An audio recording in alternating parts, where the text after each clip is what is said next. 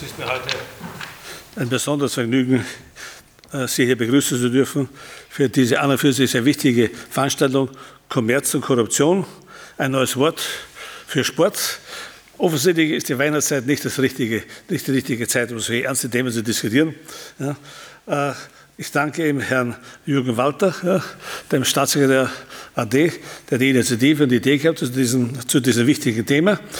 Und ich darf auch kurz ankündigen, wer heute alle sprechen wird und äh, wer der Moderator ist, nämlich Herr Christoph Ruff. Ja, dann eben schon der, äh, diskutiert wird Herr Staatssekretär Jürgen Walter, dann der Herr Thomas Kistner von der Süddeutschen Zeitung, dann der Herr Jonathan Koch von der Athletikkommission, dann Frau Ulrike Spitz, die Pressesprecherin von DOSB und dann dankenswerterweise auch Herr Klaus Zeidinger, der Autor von dem wunderbaren Sucham-Buch Das Wunde Leder. Und er wird heute vortragen, anschließend aus seinem neuen Buch 2000, Sport 2020. Bevor wir aber in die Vortragsfolge und die Moderation und die Diskussion eintreten, möchte ich Ihnen einige grundlegende Gedanken aus dem Hause selbst mitteilen, weil die Frage kann ja sein, was hat das ZCAM mit Sport zu tun? Klarerweise deswegen, weil wir sind ein Zentrum für Kunst und Medien und der Sport, wie wir ihn heute kritisch diskutieren werden, ist ein Medienphänomen, ein Medienphänomen geworden und auf sehr vielfältige Weise. Sie haben schon bemerkt, früher war der Sport nur Teil der Sportberichterstattung. Aber in den letzten Jahren ist der Sport plötzlich, hat die Redaktion sich ausgedehnt.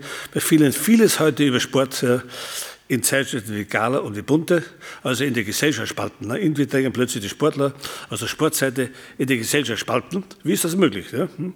Also in die Spalten der Reichen und der Schönen. Hm? Dann auch der Sport kommt immer mehr hinein in die Kriminalgeschichte, in die Sexualgeschichte. Ständig werden Leute angeklagt, was sie Sportler, was sie alles sexuell anstellen. Ja? Dann taucht der Sport immer vermehrt auf, immer mehr auf den Wirtschaftsteil. Ja? im Teil hat der Kriminalität oder Korruption. Und da muss ich ihn fragen, ja, wie kam das, ja, dass es so weit mit Sport gekommen ist? Die Frage, die ich Ihnen meist, also aus meiner Sicht am meisten am Herz lege, ist diejenige, die Sie vielleicht auch gar nicht gestellt haben. Wie kommt es, dass vor 40 Jahren ein Fußballer, der war auch Nationalspieler und so weiter, das heißt Österreicher, Deutscher, am Ende seines Lebens als Lohn maximal hatte eine kleine Tankstelle oder eine Art Tabaktrafik. Ja? Ja? Und heute verdienen die Fußballer sozusagen in der Woche mindestens ja, 400.000 Euro in der Woche. Ne?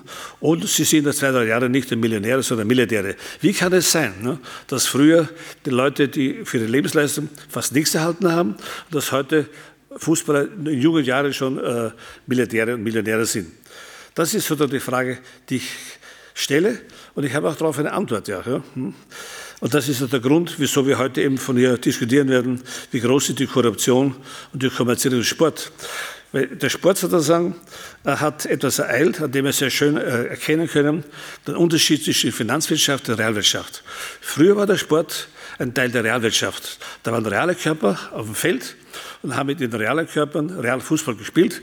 Und für so einen Realsport, also er hat mit seinem Körper etwas produziert, ein 19-minütiges Spiel. Da kann man nicht viel verdienen, wie jeder Fabrikarbeiter weiß. Und sie hatte damals, sagen wir mal, maximal 15.000 Besucher.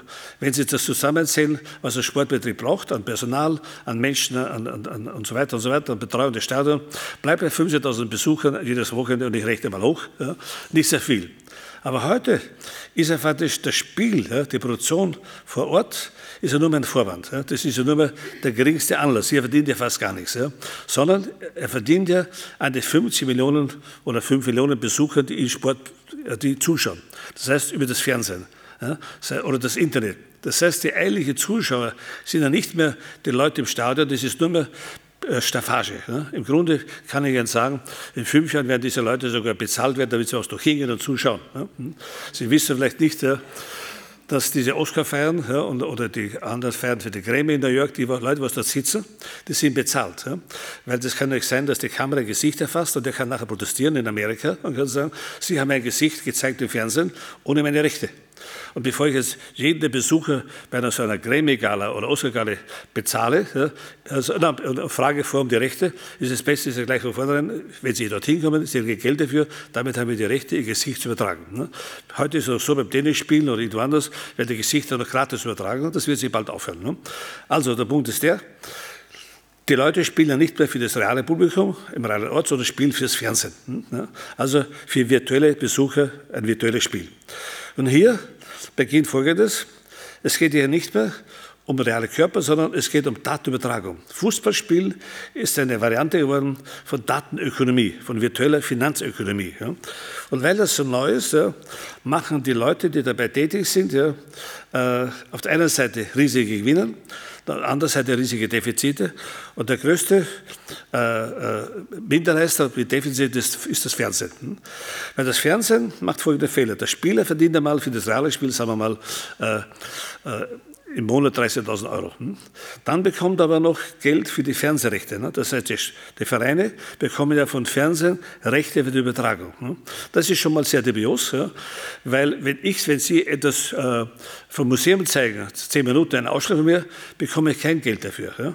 Da kann man sich fragen, wieso bekommen die Sportler Geld dafür, für die Übertragung? Wieso nicht auch Museumsleute, Theaterleute ne? oder, oder, oder wenig Geld?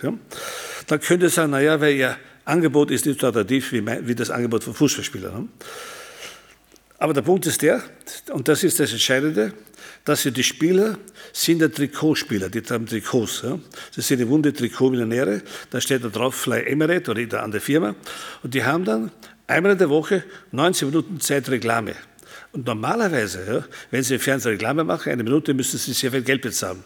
Hier ist der Fehler passiert, aus Unverständnis sowohl der Politik wie auch, der, äh, auch des Fernsehens selber. Ich würde sagen, das sind ganz deutlich, das sind klassische Verbrechen der Dummheit, dass das Fernsehen für die Reklame bezahlt. Sehen Sie, normalerweise muss die Reklameleute bezahlen, dass im Fernsehen gespielt werden. Ne?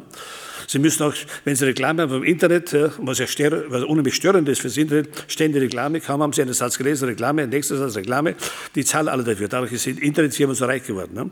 Aber das Fernsehen ist so dumm, dass es für die Reklame bezahlt. Dort laufen, da laufen diese Leibchen herum, elf Stück, ja, hm? 90 Minuten lang, jedes Wochenende, ja, und die bezahlen sozusagen nichts im Fernsehen. Ja. Die bezahlen das Geld an die Vereine. Ja.